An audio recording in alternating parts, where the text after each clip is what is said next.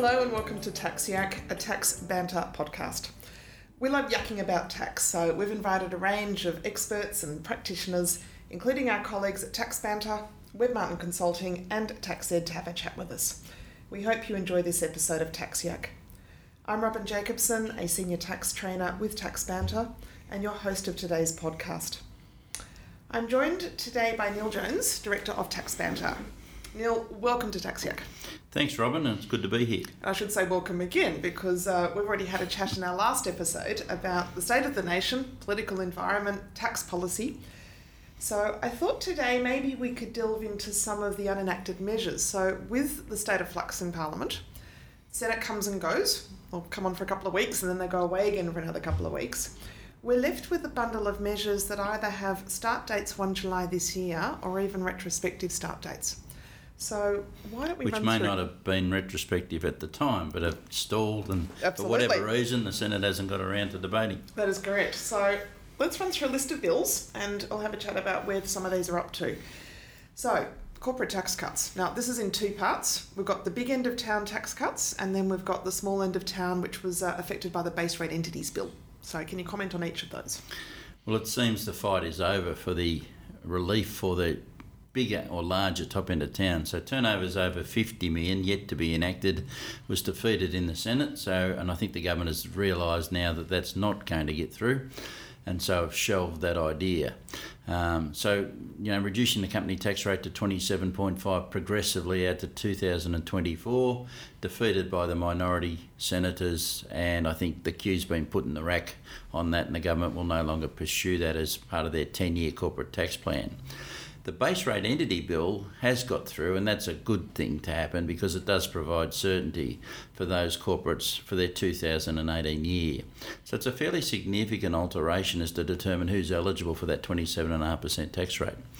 So the fact that it's got through, people have got certainty. They know now that for 2018, their lower company tax rate will be driven by their turnover, which is under the 25 mil uh, on an aggregated basis, and they will no longer be testing whether they are carrying on a business or not, but will be looking at whether the extent of their passive income, what we define as base rate entity passive income, does not exceed 80% of their gross assessable income. So that's now certain, people can move forward. There may have been some corporates that have lodged in the time after 1 July. Uh, the few people I've spoken to that have lodged are pretty comfortable there's no remedial action needs to be taken. Uh, dividends possibly a little bit. So the fact that your dividend franking percentage is capped and it's a maximum available to attach to a dividend, that calculation has changed a little bit. So there's a little bit of a different way we do it, but you end up with the same outcome.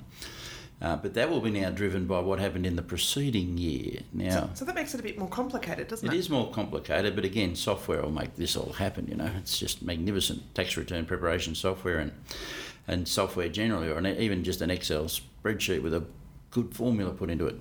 But now it's driven by what happened in the prior year. So to determine what rate you can frank your distributions, you do need to look into the preceding year and work out what was my turnover, what was my passive income, and what proportion of my gross assessable was that passive income. So for franking, it's a little bit different. You've got to look backwards, whereas for your tax rate, you're looking at the current year's performance. And that's going to have an impact on the timing of dividend policy. So when you choose to pay your dividends. Yeah, potentially, but again, most of that, you know, they, they can take the cash. As we know, most small businesses, we're talking here mostly predominantly small businesses, the owners access the cash on a fairly frequent basis, you know, credit bank, credit bank, credit bank, credit bank. The other side, whether it turns into a dividend or it's just debited to a loan account and then cleared out by the pay- payment of a dividend between, say, the end of the year and lodgement date to avoid any Division 7A issues. Um, some pay them out before the end of the year, some pay them after the end of the year. Um, so that might change a little bit of that, but I think you know the pattern of what a lot of owners of small businesses do won't change that much. All right, we can have a chat in a, a future podcast about the base rate entities bill in, in more detail. Superannuation, the proposed, and that's a very important word here, proposed SG amnesty. That- yeah, there's a lot of confusion out there as to what to do, but um, I think when uh, Kelly O'Dwyer, the former Minister for Revenue and Assistant Treasurer, made that announcement back on the 24th of May and the law was introduced on the same day, um, I thought it was an amazing announcement, a great big get out of jail free card. considering the government had just been introducing measures to beef up the Commissioner's powers for non compliant employers who hadn't done the right thing by their employees. Then to turn around and give you this great opportunity to come clean, going back to 1992 was just staggering in my mind. But it is not law yet. So there's a lot of confusion as to what to do. Now, clearly, if you haven't done the right thing, you've got to do the right thing. So you've got to make good. And that means if you haven't paid the right amount of super for your team, for your employees, you should be doing that. So that bill's currently before Parliament. If it doesn't pass, then the major carrot, this get out of jail free card, is the tax deductibility of your super guarantee shortfall payment. If it doesn't pass, there will be no tax deductions. But from an ethical, moral, fairness compass, you should be paying your super for your team. You've always had that obligation. You've always had to make good. Um, this is just giving you an opportunity to do so without the, the biggest stick of non-deductibility and the penalties. I so, want to ask about the penalties because a lot of employers out there at the moment and their accountants are tossing up whether they should come forward now and make a disclosure or should they hold off to see if this becomes law. But penalties have to be a question in all that. Well, I think under the SG rules, Division Seven, and the penalties. Let's say, let's put this scenario to you. I do all my work, and I try to work out what I haven't fulfilled in terms of my obligations. I might need to talk to my team about that, my employees. Now, if one of those employees goes to the tax office and says, you know, Neil hasn't paid my super, but I understand he's doing some work. The ATO might then trigger their own investigation of my performance. Now, if they act first, then I might not be able to claim the amnesty. So I think anyone who goes to the ATO before the ATO comes to them is in a far better position in terms of penalties. Now, this is because if you receive an audit or a review from the ATO, you're now ineligible for the amnesty. Correct. Correct. So, if I was in the situation where we hadn't perhaps met all of our super obligations, I would be going to the ATO now because I think if the law passes, it'll be an amnesty disclosure and I'll get the benefit of no penalties uh, still got to pay the super, got to pay the uh, 10% interest and the GIC, but I have no penalties and I'll get a tax deduction. Now, if the law doesn't pass, the only difference effectively is going to be I don't get a tax deduction. If I've gone on the front foot and gone to the ATO, I'm pretty comfortable the ATO is going to say no penalties for you because you've come forward even though I may not get the tax deduction because this law doesn't change, I think you're in a better position to have gone forward. Neil, another interesting aspect to this whole debate on the SG amnesty and whether you should come forward now or later is NOCLAR. Now, for those who have not heard of NOCLAR or don't understand it, it's N O C L A R and it's non compliance with laws and regulations. And since the beginning of this year, it's imposed a disclosure requirement an obligation on accountants and, and other professionals to report to authorities where they have a client who has not complied with Australia's laws and regulations, and that's not confined to tax law. So, where does NOCLAR sit in all of this? If you've got a client you know hasn't complied with the super laws, you are thinking of coming forward and making a disclosure under the amnesty, you're not sure whether you should do it now or hold off, and then we've got NOCLAR over the top of all that. Well, like most participants in a tax scheme, is sort of a, the assistants, or not the regulator themselves, but assistants in the process, do have obligations to make sure things are done properly. So, yes, the non compliance with laws and regulation does have a duty to disclose where you become aware of uh, non compliance, but the tax agents code themselves. So, under TASA, under the Tax Agent Services Act, of 2009. You know, a tax agent cannot knowingly be complicit in a mistake and a non application of the law. So you've got, you know, the code of conduct under TASA, you've got NOCLAR. So if my client has not fulfilled their obligations, and so by going forward to the tax office, getting on the front foot, then the only downside is if the law doesn't pass, you're going to lose your tax deduction. That's the only real downside. You still should get full remission of penalties. Um, you might, I think the tax office is still going to waive the $20 admin fee um, if it doesn't, but that's unknown at this stage. If the law doesn't go through, then they won't be able to remit the twenty dollars because that's built into the SG mm. legislation. So that yeah. would be fixed. Yeah. So again, twenty dollars per employee per per quarter can add up as well. Absolutely. Look, it's going to be interesting to sit back and watch this. It'd be lovely if we can get some certainty on this in the next few weeks, but um, another one we need to watch out for. Now, in the last podcast, we did have an extensive chat about the $20,000 asset write off, but just from a perspective of uh, the status of that bill, it's proposed to go to $20,000 through to June 30, 2019, but it's still before the Senate.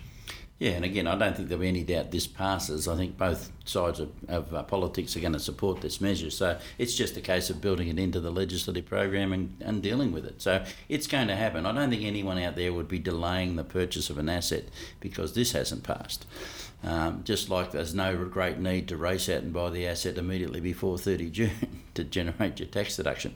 My advice to people has always been in business do you need the asset or don't you need the asset? And if you need the asset, buy it. Shouldn't be You- driven by tax yeah, motivation. Correct. If you don't need the asset, don't buy it. All right, the next measure there are proposed amendments to the small business CGT concessions. Now, this was announced in last year's budget, designed to improve the integrity of the rules to stop SBEs getting the concessions on the disposal of uh, interest in much larger entities. We've got a bit of a, an interesting position. The bill says 1 July 17 start date, but there are two amendments before the Senate, one by Senator David Leyonhjelm, the other by Senator Doug Cameron, putting forward a date of the 8th of February instead, which was the date the draft legislation was released for comment. The government to date has been silent on that date, so we're a little unclear whether or not the rules will start on 1 July 17 or 8th of February 2018. So, where does this leave taxpayers? Again, uh, to make this, you know, um, to not to labour the point, but legislation by press release or announcement, um, you know, the, the initial idea, we had a one-liner in a budget that said people are accessing small business CGT concessions under Division 152 in relation to assets that don't relate to their small business. So that's all we got on the budget of 2017. Uh, no details, and we didn't actually see any details until, as you said, the 8th of February. Now, some people have gone and lobbied their local representative members of parliament and said, I didn't know what the rules were. I've entered a transaction. If this change happens back to 1 July 17 on a deal I did after 1 July but before we saw what the law looked like, I'm 500 grand out of pocket. Well, there are particularly people that have already contributed amounts into super. And that makes it even worse because unless you've met a condition of release, you won't be able to get the money back out of That's super. right.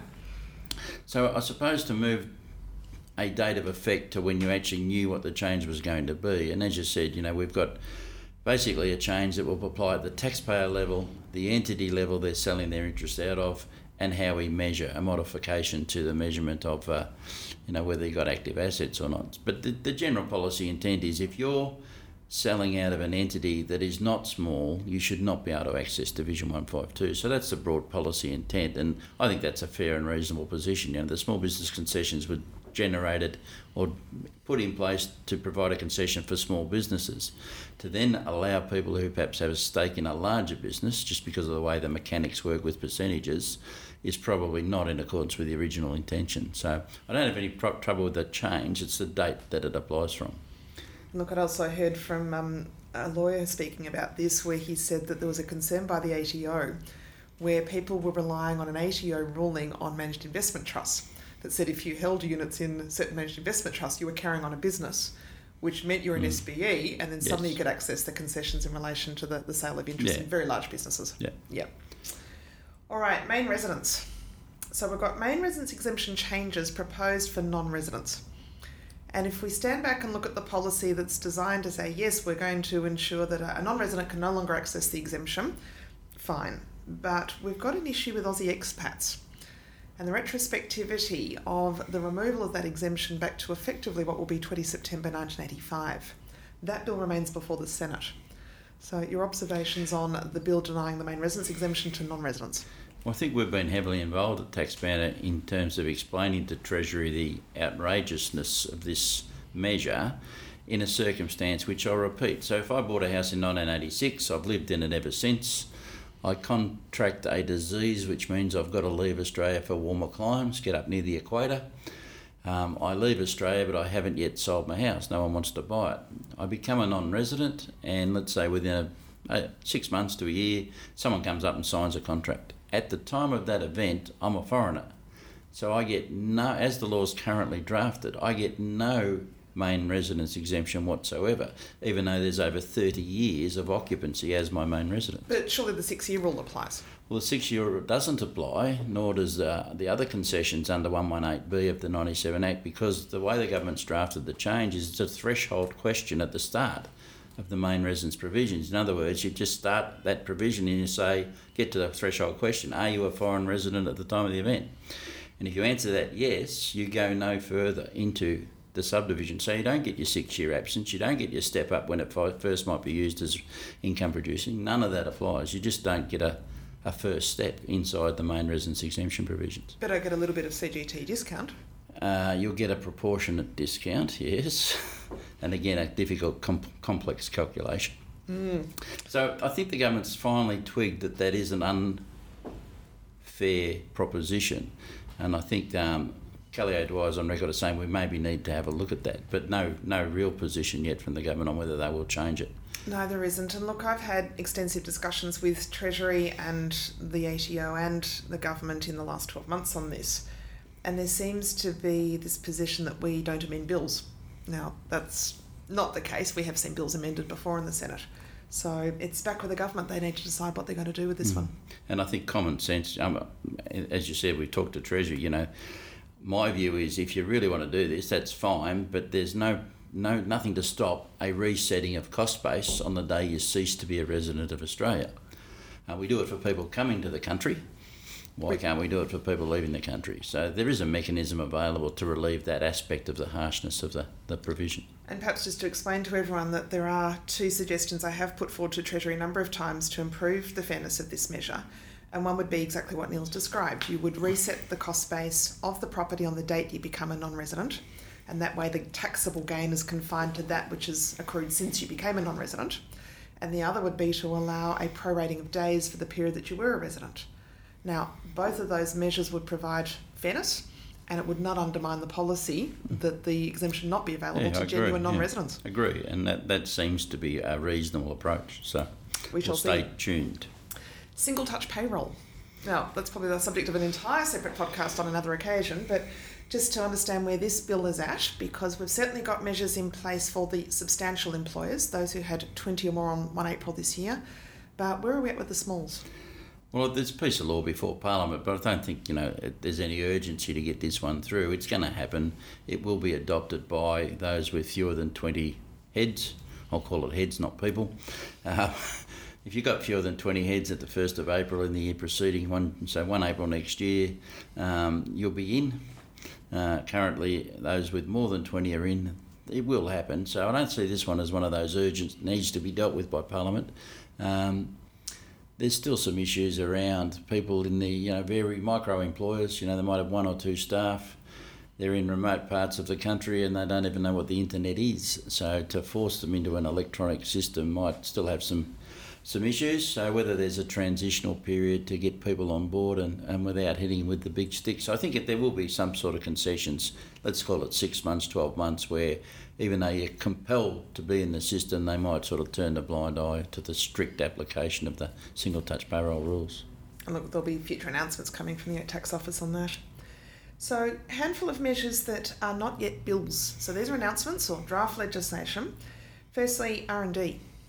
Yeah, well, the R&D's been released as an exposure draft, and again, I think that's that's again something that even though it's applying from 1 July 2018, in the fullness of time it will happen.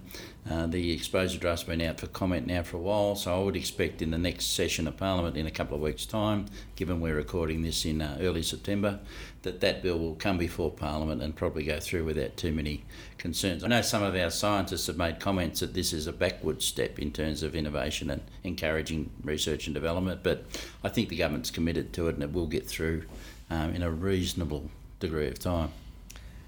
A measure that came out of the Black Economy Task Force. There is a proposal from 1 July 19 to deny a tax deduction for payments made to workers where there is an obligation to withhold but no PAYG withholding or no no ABN withholding has been withheld from that payment and that would deny a deduction for the payment made to the worker again, we've seen an exposure draft on it, how it's going to look. Again, this could have been a lot worse. The Black Economy Task Force canvassed the possibility that there should be no tax deductions for any payment of wages made in cash. The government hasn't gone down that far. That would leave cafes road. a bit short, wouldn't it? Well, not just cafes, but hospitality generally is a, an industry where apparently cash is a, a common form of uh, paying the wages. But the government's gone with okay, if you should have withheld and you don't, you'll be denied the deduction.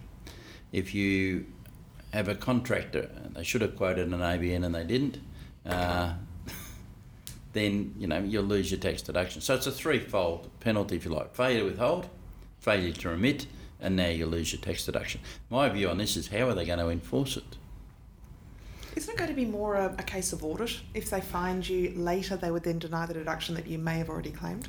It could be post, uh, post certainly post lodgement uh, issues, but um, being self assessment, I'm sure the delinquent businesses who haven't withheld will recognise that and therefore deny themselves the deduction. I have the utmost confidence in that, Neil. yes, we're a bit cynical on this one. We are. All right, the next measure taxable payments reporting system. We've already got this in place in relation to the construction industry. There is a bill before Parliament proposing to extend it to cleaners and couriers from 1 July 18, but a further proposal, still in draft, to extend it to road freight, IT, and security services from 1 July 19. Is this a never ending expansion of these rules? I don't know that a never ending expansion, but I did make a comment pre budget that the reporting mechanism it won't be long before all businesses may have to report the payments they make to contractors um, for the purposes of data matching and allowing the tax office to make sure that these recipients of the money are returning it in their tax return. So a bit of data matching. Um, we're getting back to a point where we're almost to the old prescribed payment system, uh, which was a collection mechanism for businesses that perhaps didn't have a high uh, compliance ratio. So these sort of businesses, you engage labour to help you with your business. I'm in the business of road freight, um, security services, surveillance activities. Um, will we keep adding industries to it? We could do. We could add more industries, or we might just have a universal. If you pay somebody, you need to tell the taxman about it for the purpose of data matching. So we might end up with a universal application, and that's more than tinkering or broadening. That's changing the whole idea. So, and I can see that that could become part of our system. Well, it must be working for the tax office because if it wasn't, they wouldn't keep broadening it. Yeah, of course. Well, any information is better than no information. So I think the building game, the couriers, the cleaners, the IT, the freight, um, surveillance. Um, All right, so here's a question without notice. What's the next industry that comes into these rules? Hairdressing. Okay. Watch this space. There's the big call from Neil. All right, a couple of other measures which are worth touching on. Reforms to the Australian business number, the ABN. Of course, it's been around for 18 years originally introduced to provide a basis for registering businesses for GST, but it's used far more widely than that these days. And there have been concerns about its use or misuse, fraudulent activity. We've got Phoenix operators, we've got people not updating their information on the Australian Business Register. So, a couple of proposals by the government. They're looking at possibly bringing in a renewal system, so you have to renew the ABN on a regular basis and possibly even a renewal fee akin to renewing a company registration or a business name.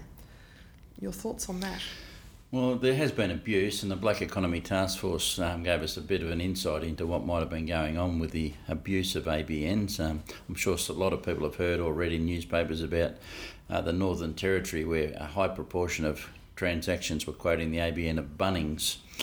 Um, you know, the, the Black Economy Task Force interim report flagged an idea of let's replace it with an Australian business licence, but I'm not sure that that would work because then people would be quoting the ABL of Bunnings.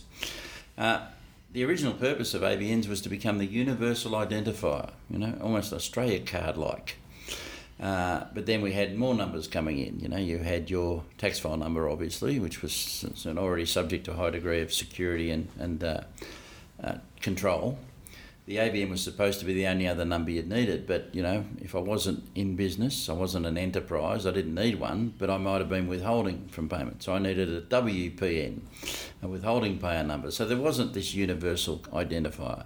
Um, as you say, 18 years down the road, should we do something about it? I think to check that the details are all correct, maybe that you affirm that the details are up to date and accurate, whether that be through a tax return process. Do I really need to do something else?